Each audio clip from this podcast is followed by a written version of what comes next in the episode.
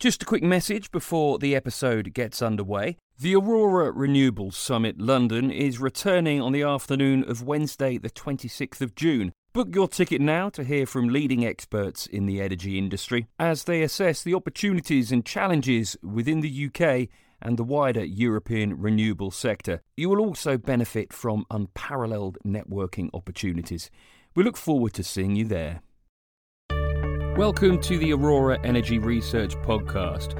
What you're about to hear is part of a collection entitled Aurora on COVID 19 Implications. This session is entitled The Impact of COVID 19 on the Power Sector from a Legal Perspective. In this instance, Antony Skinner, partner in the project practice at Ashurst, is interviewed by John Feddersen, Aurora's co founder and chief executive. Welcome to the third installment of Aurora's podcast series titled Aurora on COVID 19. I'm John Feddersen, co founder and chief executive of Aurora, and I'll be hosting the discussion today. Now, the series comprises one on one interviews with industry leaders on the impact of COVID 19. And in recent episodes, uh, which you can catch up on on Aurora's uh, official podcast channel, were the investor perspective with Richard Nourse from Greencoat Capital and the project finance perspective with Alejandro Ciruelos from Santander. This week, we're going to be engaging with the legal perspective. And I'm delighted to be speaking with Antony Skinner. Antony's a partner in the projects practice at Ashurst. Uh, his focus is on both renewables and thermal, on equity and debt, uh, and he has a distinguished career where he's been uh, been prolific in terms of the number of transactions he's focused on, and he's worked with many of the key players, including names, uh, leading names like Lightsource, BP, Bluefield, uh, and indeed Santander on the project finance side. Welcome, Antony. Hi, John. Thank you. Antony, I'd like to start by focusing on the short term impacts of COVID 19. So, on the commercial side, how are you seeing COVID 19's impact on processes around equity uh, and debt raising? Um, I mean, I think it's it is important to distinguish the stages of the processes, um, and let's distinguish between equity and debt. So, from a from an equity perspective, you know, I think very much so that the processes which were already ongoing or you know, nearing signing or close uh, when COVID uh, started, for the most part, have, have continued. And, and we have closed deals during this period. Um, you know, it's fair to say that things perhaps move more, more slowly. And, and there's obviously a, a, few more complexities along the way, and signing, for example, is proving more challenging. Um, but generally, those those processes have continued and, and continue. Um, we've seen a bit of temptation from some buyers to try and uh, for a price chip, um, but generally people are sticking to the deals.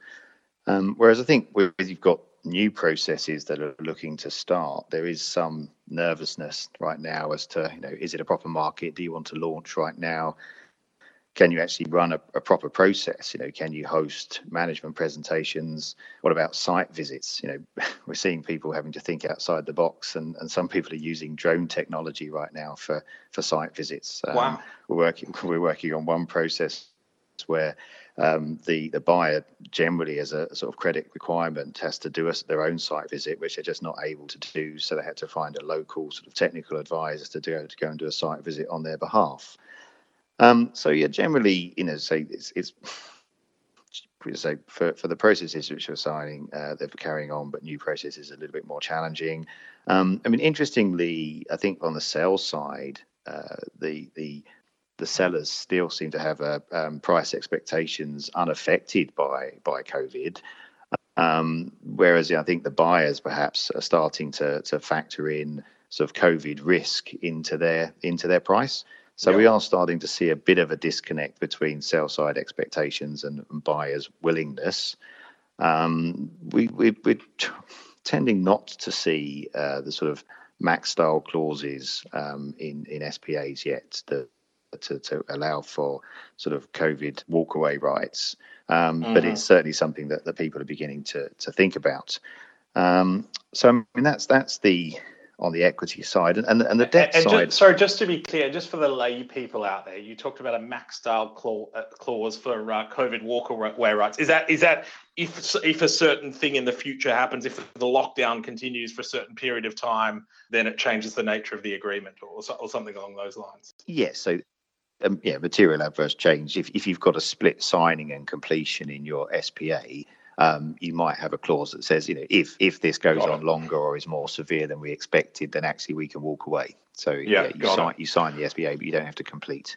That, okay. Right. So it, it, it just really it sounds like what you're seeing, and obviously sample size is, is smallish, as though okay, obviously stock market drops twenty percent or whatever it is today. Um, that's going to change buyers and sellers' expectations, but it's not. It hasn't been a d- destroyer of deals in a sense. There's, there's a thing, things are still happening, but it's a conversation that's that's required. Yeah, that's right. Um, and then from from a debt perspective, I think it's actually quite a similar story.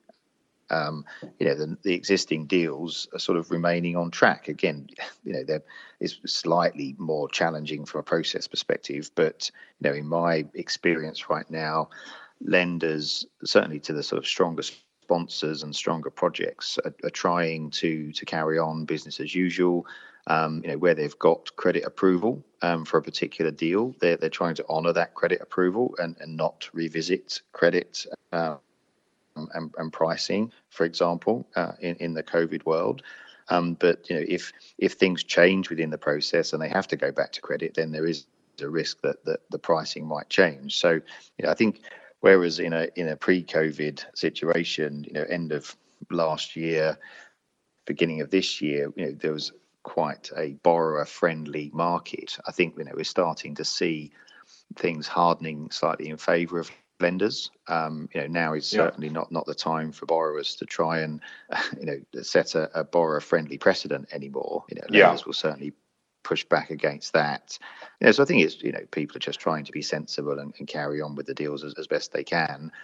Um, you know, I think what will be challenging is what happens with the next wave of the deals. Um, I mean, I think you know lenders are still keen to lend, so I think you know if they've got the right um, uh, you know assets to, to lend to, they'll they'll still carry on. But you know, my, my concern is the longer this goes on, the sort of the more challenging the next wave of assets will become. Yeah, and is there on the debt side? Is there are you seeing? Do you envisage an increasing role for the multilateral, you know, the European Investment Bank, the the EBRD, in in deals? Do you think they see it as a as having a role at this point to to help get things moving? Not not yet, I don't think.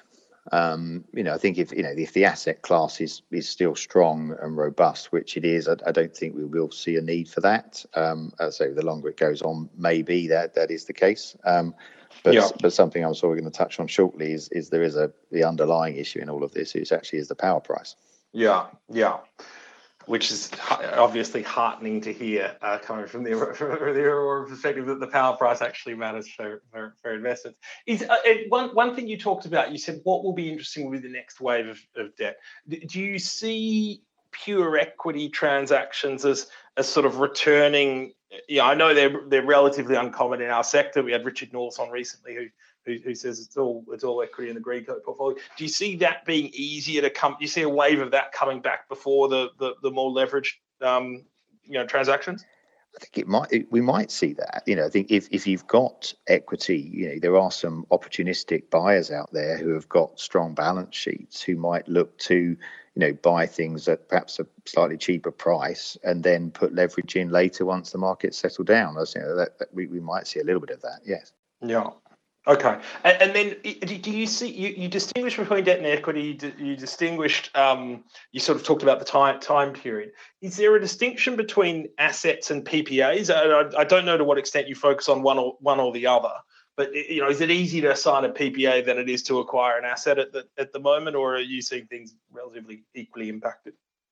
Well, I think I'd, I'd say they're pretty pretty equal. Um, I mean, I think when we start looking at PPAs, obviously, that the challenge now is is whether they're going to be fixed price or or you know floating uh, merchant yeah. price PPAs, yeah. um, and that's where it, it, becomes interesting.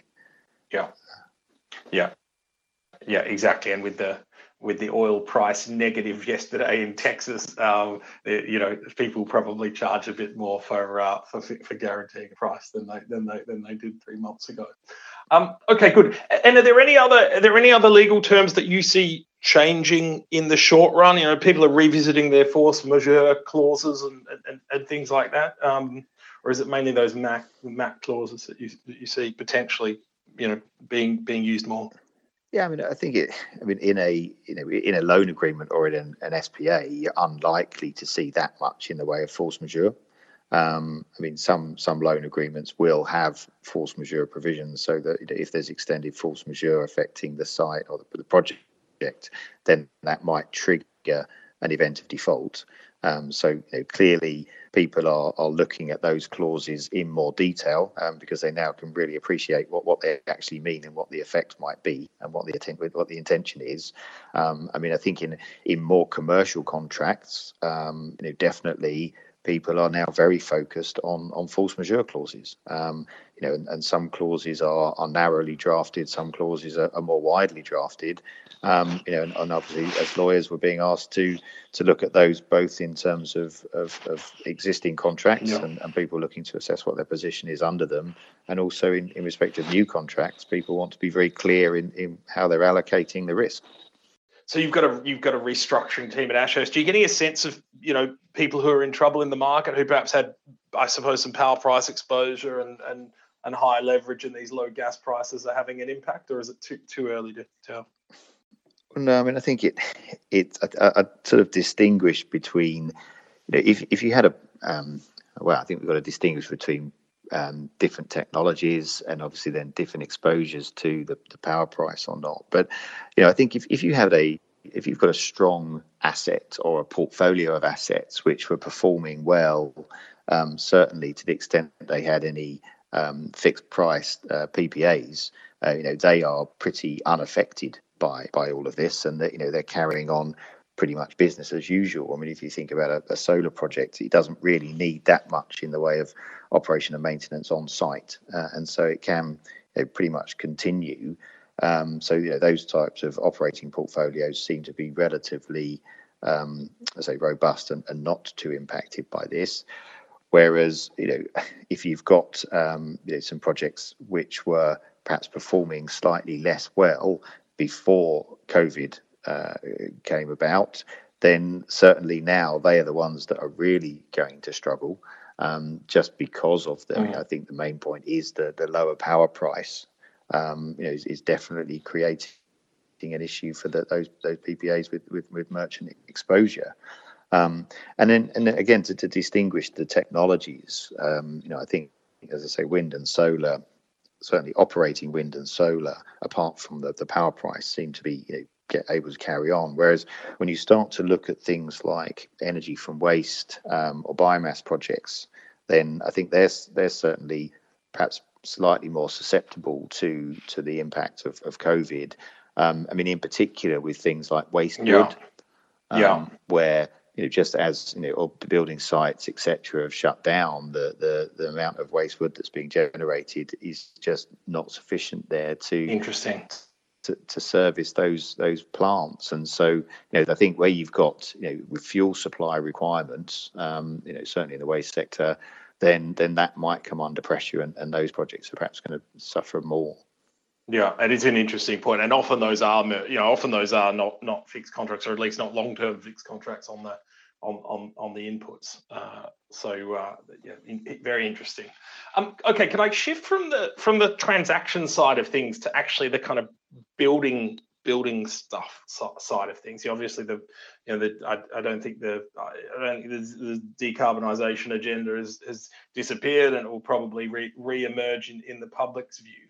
Uh, do you have a sense of from the legal perspective whether things are getting harder to to build? You know, planning approvals or beyond the financing side of things. Um, where have the impacts been? Yeah, sure. I mean, I think when you when you think about planning, you've probably got three stages to to think about. One is the the, the sort of submission of the planning applications. Then you've got the the validation and processing of the application, and and um, and then you've got the actual implementation of the the existing consents.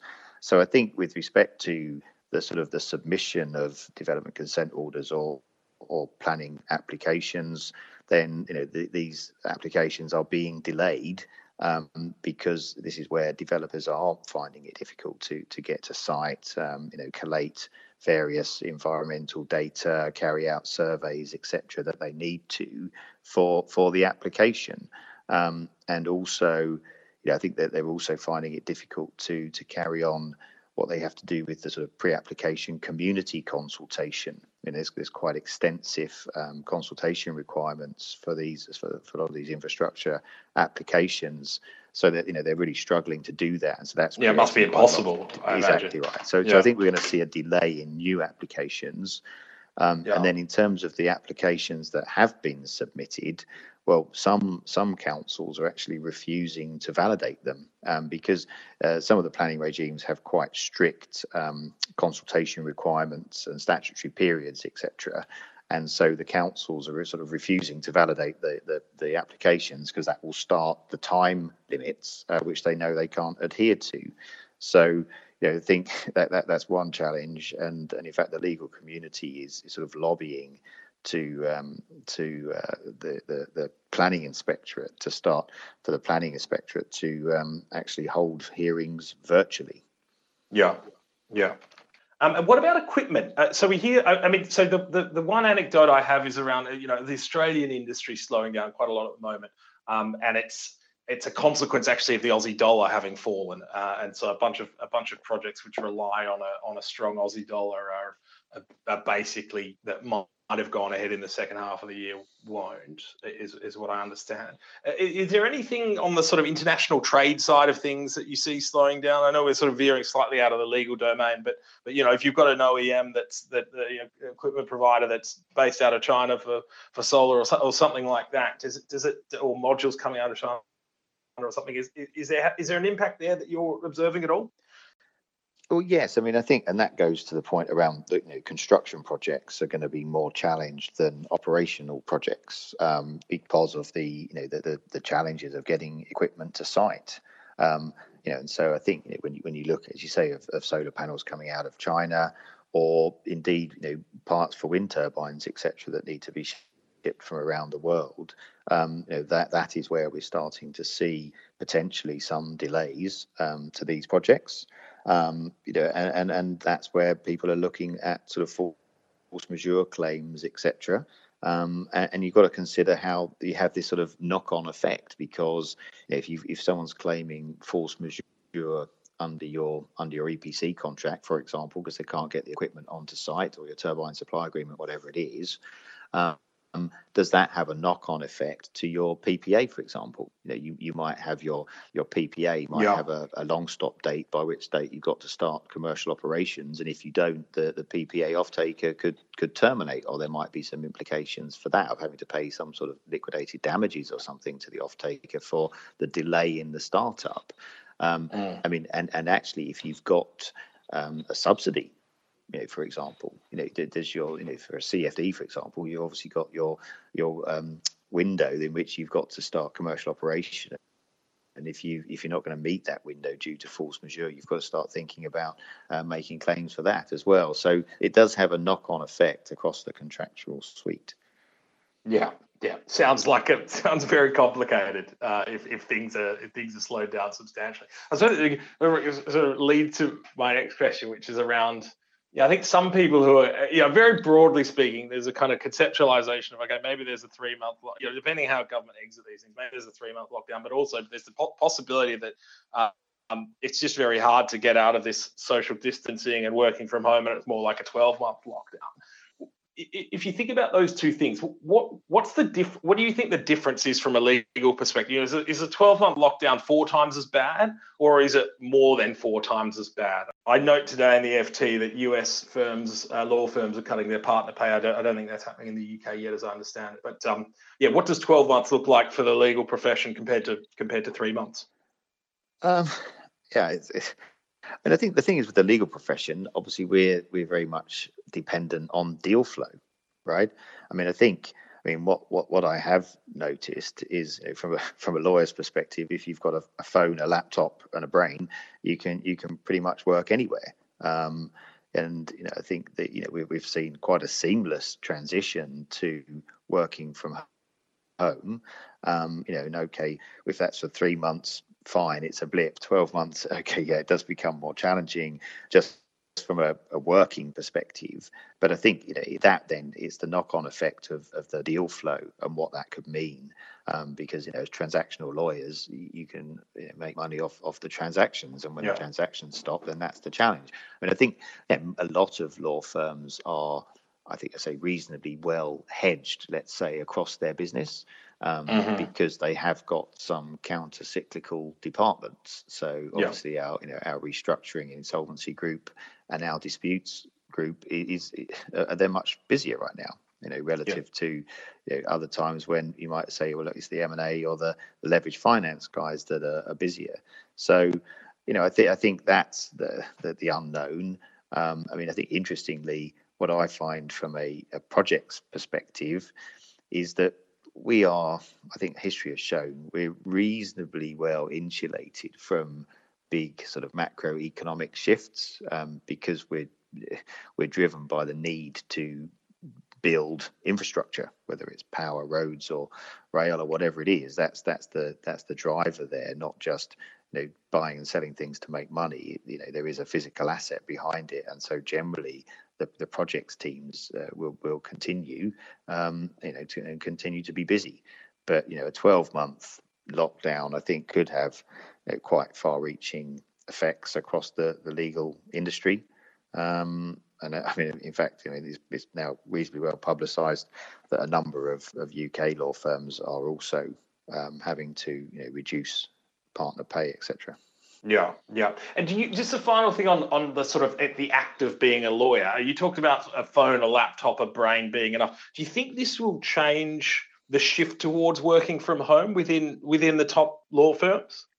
Will it accelerate it? I mean, presumably it's, it's underway a little bit already, or, or or or do you think the value of proximity and being in the office together is is something that's hard to hard to replicate at home perfectly?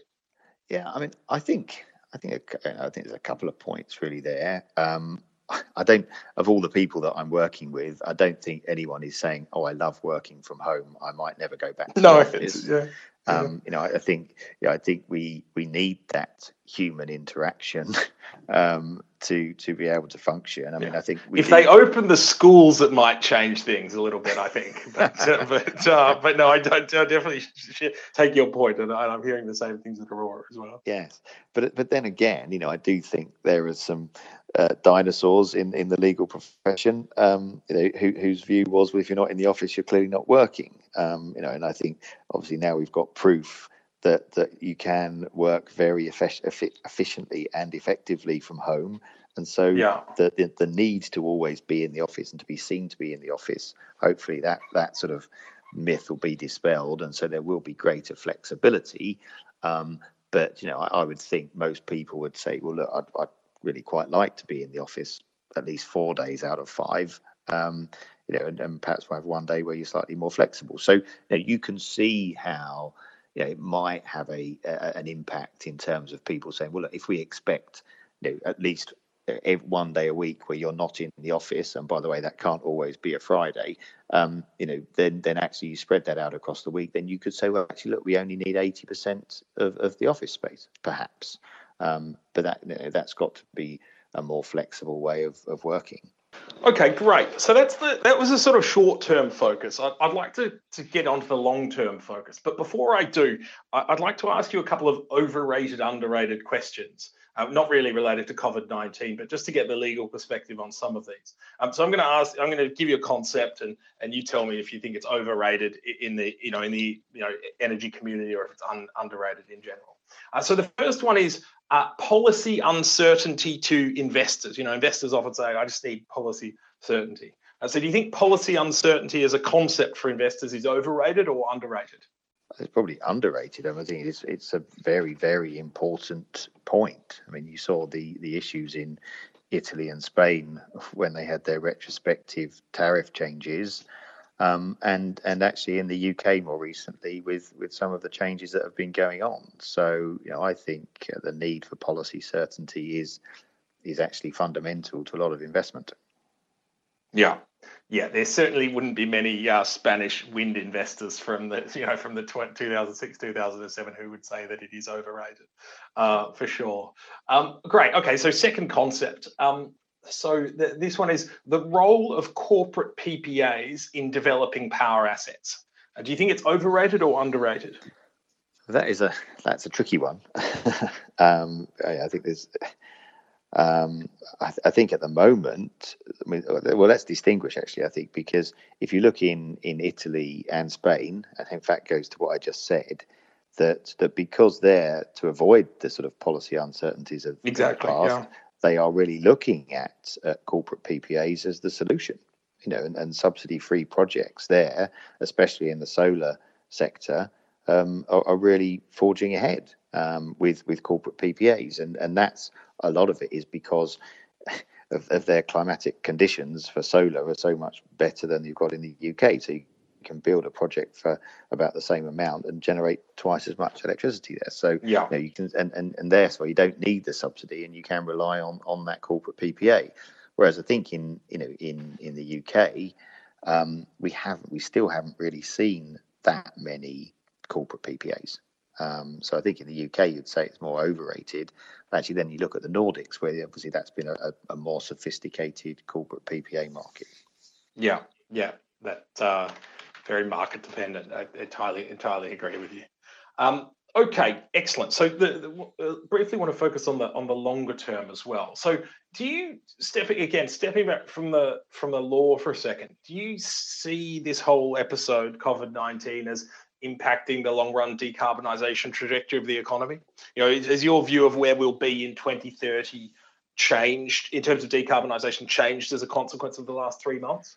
I'm not, I'm not sure it has actually. I mean, I think clearly right now there's been a, a, pause and a shift in focus away from the sort of energy transition and, and decarbonisation because of the, the need to survive and mitigate the impacts of COVID. But I mean, I think actually you know what what this last three months has shown us is you know, how, for example, renewable electricity is, is has been, as far as I'm aware, has been delivering sort of record levels over the last three months. Um, yeah, as a pro- I mean, proportion exactly. You know, demand's down and the renewables are generating the same the same amount exactly. I mean, we're obviously having a lot of windy and sunny days right now. Um, in fact, I have got this app on my phone. I can look at what the output is at any time. And I saw that early, earlier today, it was almost 60% of electricity was being generated by wind and solar um, with a little bit of biomass there, you know, yeah. which is quite incredible. So, so, so overall, you know, maybe a blip if, if you know, if, some of the things we talked about before come, come to come to eventuate, but in general, the trajectory is is un, un, unchanged. Is um, it, it, would you say is it the same for Ashurst? Do you think is, is you know are you is your you, have got a I don't know if it's a renewables practice, but do you are you making the same investments now that you that you otherwise would? You envisage the same growth in that business over the next over the next few years? Well, yeah, I, I think the the growth will accelerate. Um, I mean, I think what this sort of the energy transition is showing is that that's going to start spreading out across more than just the renewables practice, right? Because obviously, I think you know, renewables has always been the sort of low hanging fruit to decar- decarbonize the economy. Um, and, and now the sort of when you look to the sort of electrification of, of transport, that's the that's the next challenge, both in sort of you know cars and EVs, but also you know, looking at electrification of the rail network and and beyond. Um, you know, and suddenly you're starting to see. I mean, hydrogen now seems to be you know a new big focus, and that's seen as the, the sort of bigger long-term solution rather than just sort of lithium batteries. Um, and so, you know, I think people are generally starting to look at that more. Um, and obviously, carbon capture and storage is also coming to the fore again a little bit more. So I think from a, an Ashurst perspective, you know, we're very much investing in in sort of low carbon.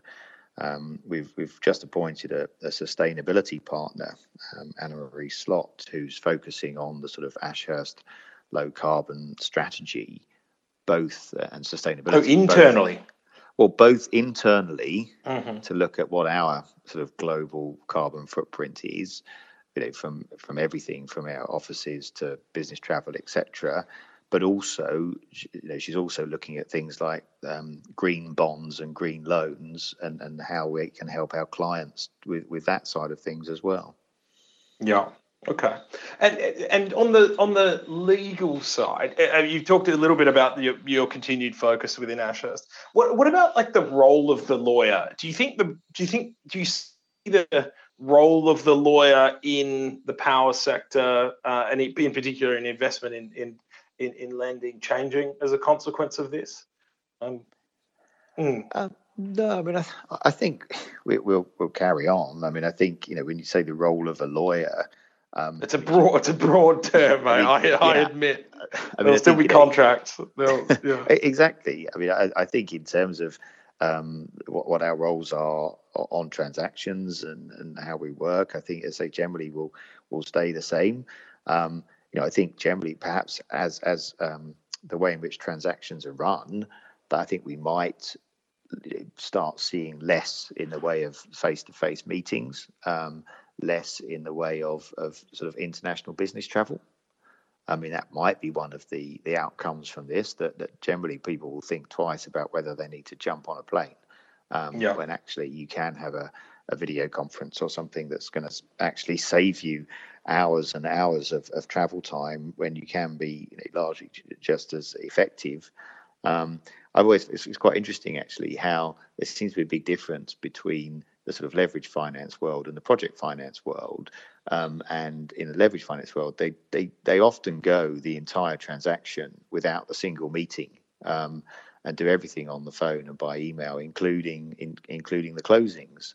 Um, and yet, in in project finance, it, it seems actually people like to have at least one or two big meetings throughout the transaction where everyone sort of gets together to, to thrash out the main commercial points and also have a physical closing where everyone shows up and they see a room set out with hundreds of documents and that sort of gives them the satisfaction that everything's mm. in order and, and um, they're good to go so there, there is a bit of a difference between um, industry, let's say, uh, and product as to how they approach things. But certainly with the likes of you know electronic signatures and things, I, I do think we'll, we'll start perhaps having less physical meetings.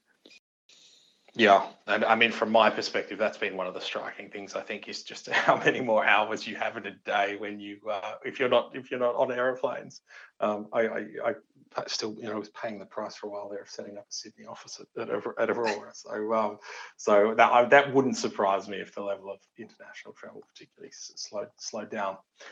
Okay, excellent. Well, we will find out anyway over the, over the coming year. So, so uh, that's a good point to conclude. Um, so, so Antony, thanks so much for joining us, uh, taking the time out of your very busy schedule, sharing your expertise and and and and engaging in some of the more speculative questions as, as, as well with a good spirit. So so many thanks for joining us, uh, and uh, and yeah, have, have have a good evening.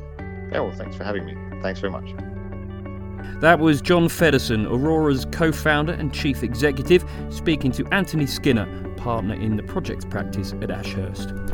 Thank you very much for listening and look out for other sessions to come in the Aurora COVID 19 series.